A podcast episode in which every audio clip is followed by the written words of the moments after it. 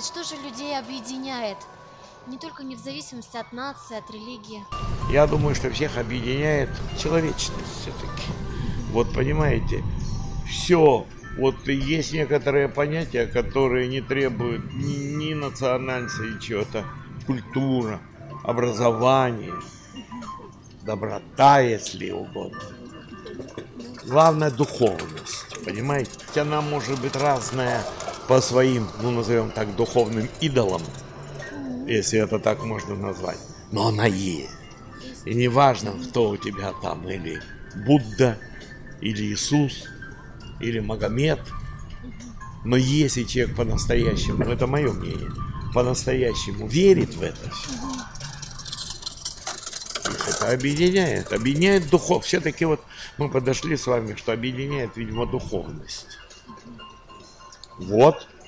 А вот есть еще такое понятие созидательное общество. Как вы его понимаете?